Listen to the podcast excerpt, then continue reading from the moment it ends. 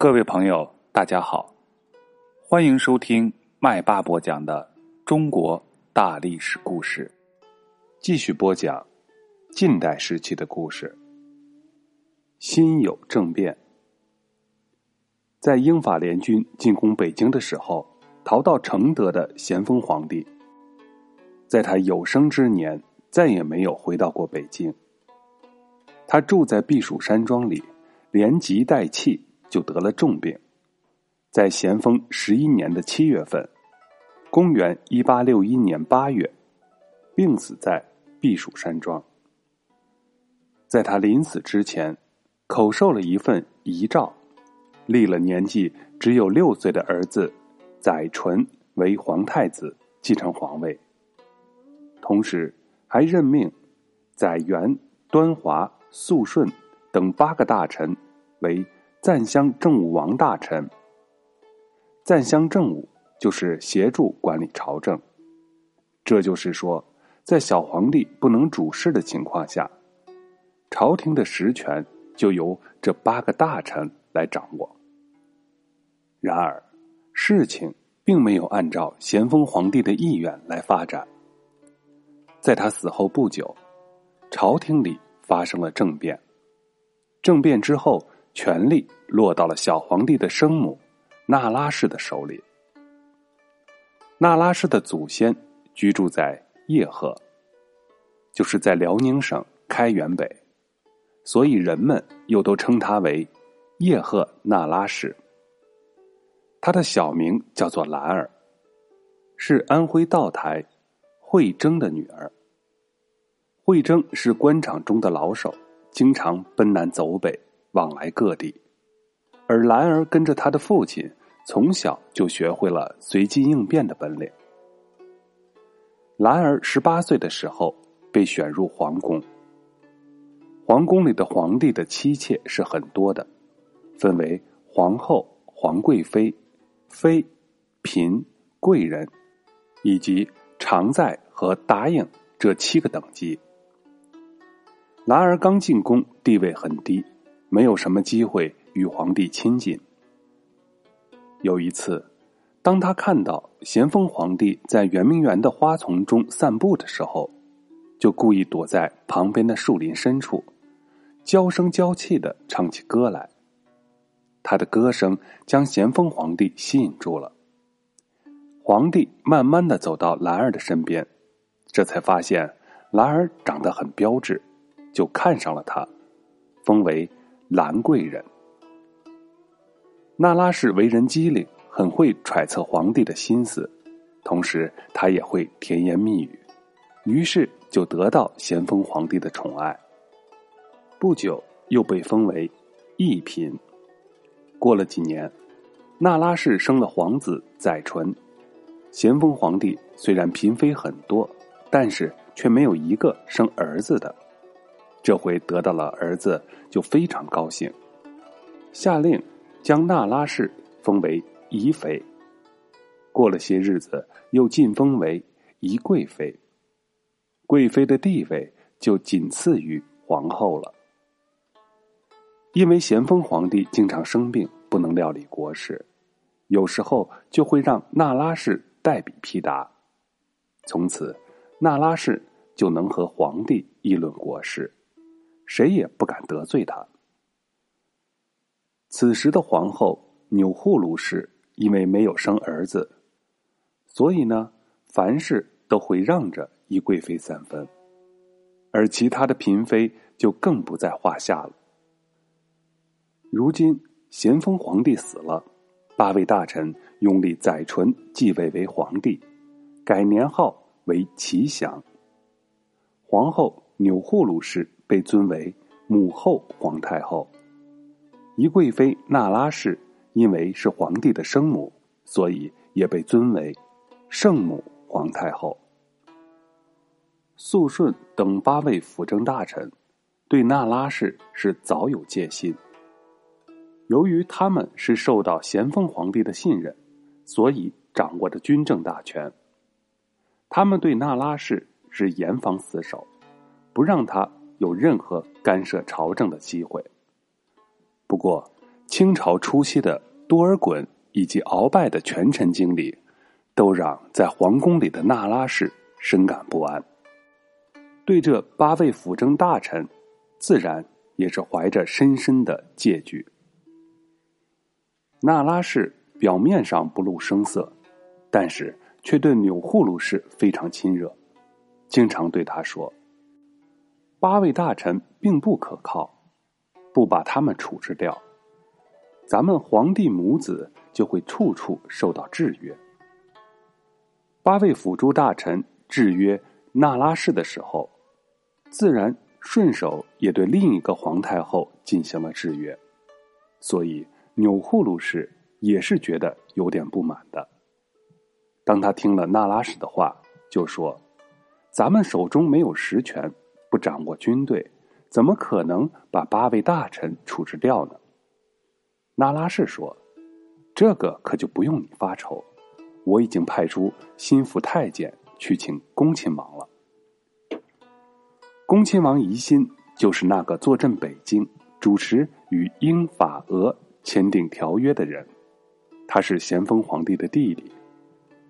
看到咸丰皇帝在死的时候任命的赞襄政务大臣的名单里并没有自己的名字，其实心里。”也是十分的恼火，就对手下的人抱怨说：“我哪一点不如肃顺他们？怎么不让我赞襄政务？这一定是他们搞的鬼。”当他正在家里发牢骚的时候，侍从们递上了那拉氏的密信，疑心拆开一看，喜出望外，认为这是夺取大权的机会。他紧张的进行了一番准备，就快马加鞭的到承德奔丧去了。疑心到了承德，马上单独与那拉氏进行了长时间的密谈。那拉氏哭诉了肃顺等人如何欺负他们两个皇太后，又如何霸道，不将别的大臣放在眼里。一心听了，急忙表示要协助皇太后除掉八位大臣。他们商量好除掉八位大臣的方法，那拉氏又怕外国人将来不承认皇太后掌权的朝廷而出面干涉，就对疑心说：“不知外国人对此有没有异议？”疑心说：“我是经常与外国人打交道的，外国人如果有异议，都会由我负责周旋说服。再说，我来之前已经派人找到了英国人。”向他们做过一番解释了。那拉氏听完之后，心里也就安定下来。没过几天，八位大臣接到了御史董元淳的一份奏折，在奏折上说，皇上年幼，应该让皇太后暂时听政。紧接着，掌握兵权的兵部侍郎盛宝等人，又直接给皇太后上奏折请安。清朝的传统规矩是，大臣只能向皇帝上奏折。现在这几个人违反祖制，又要求皇太后主持朝政，这就让肃顺等人非常生气。他们马上以皇帝的名义发出命令，不准各级官员向皇太后请安，对圣宝等人也要治罪。第二天，那拉氏召见八位大臣。直截了当的让他们按照董元淳的奏折办事，让两位皇太后听政。肃顺等人说：“大清朝从来就没有太后听政的先例，而且老皇上已经有了遗诏，太后不能擅自更改。”那拉氏说：“你们连太后的话都不听吗？”肃顺大声说道：“我们是奉命协助皇上。”不能听太后的命令。接着，双方就争吵起来。那拉氏是连哭带嚷，而八位大臣也是高声议论，谁也说服不了谁。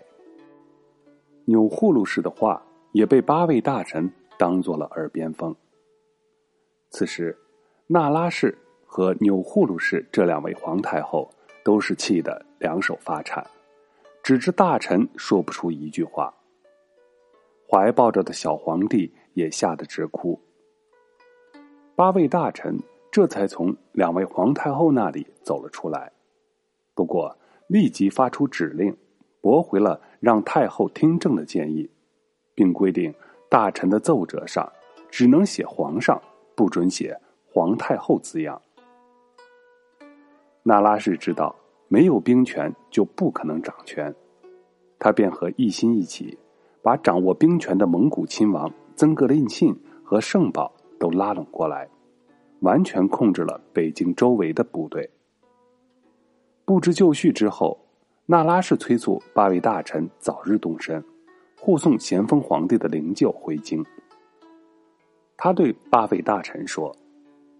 肃顺带领军队护送灵柩由大路走，而我们两位太后与皇上，则由剩下的七位辅政大臣陪着，从小路先走。我们先到北京，好率领文武百官前来迎接。八位大臣不知事迹，就照办了。其实那拉氏这么办，就是把七位大臣和。八大臣的核心人物肃顺拆开来，以便能够各个击破。那拉氏比肃顺早四天到达了北京。此时，疑心早就在北京做好了准备。就在抵达的当天，朝廷上下掀起一片要求太后垂帘听政的声浪。掌握兵权的圣宝说：“事到如今。”一定要让皇太后临朝听政，掌握政权，否则就没有办法安定人心，维持政体。文武官员看到生死大权都操在宜兴圣宝等人手里，谁也不敢出面反对。第二天早晨，王公大臣照例到皇宫去给小皇帝请安。两位皇太后突然拿出早已写好的。以小皇帝名义发布的圣旨，宣布解除八大臣的职务，将载元、端华等人逮捕。载元、端华还没弄清楚是怎么回事事先安排好的侍卫就如狼似虎的扑上来，将他们按倒，押送监禁了。那拉氏又立即派出侍卫去捉拿还在路上的肃顺。此时的肃顺。刚刚护送灵柩走到密云县，天已经晚了。他刚刚睡下，逮捕他的侍卫就闯进门，将他从被窝里拉出来，绑了起来。政变成功了。这一年是旧历的辛酉年，所以又叫做辛酉政变。政变的人决定将肃顺斩首，命令载元、端华自杀。而其他五人则分别充军或者革职。接着，废除八大臣拟定的齐祥年号，改第二年为同治元年。年号同治的来源，是指的两位皇太后共同垂帘听政，一同治理天下的意思。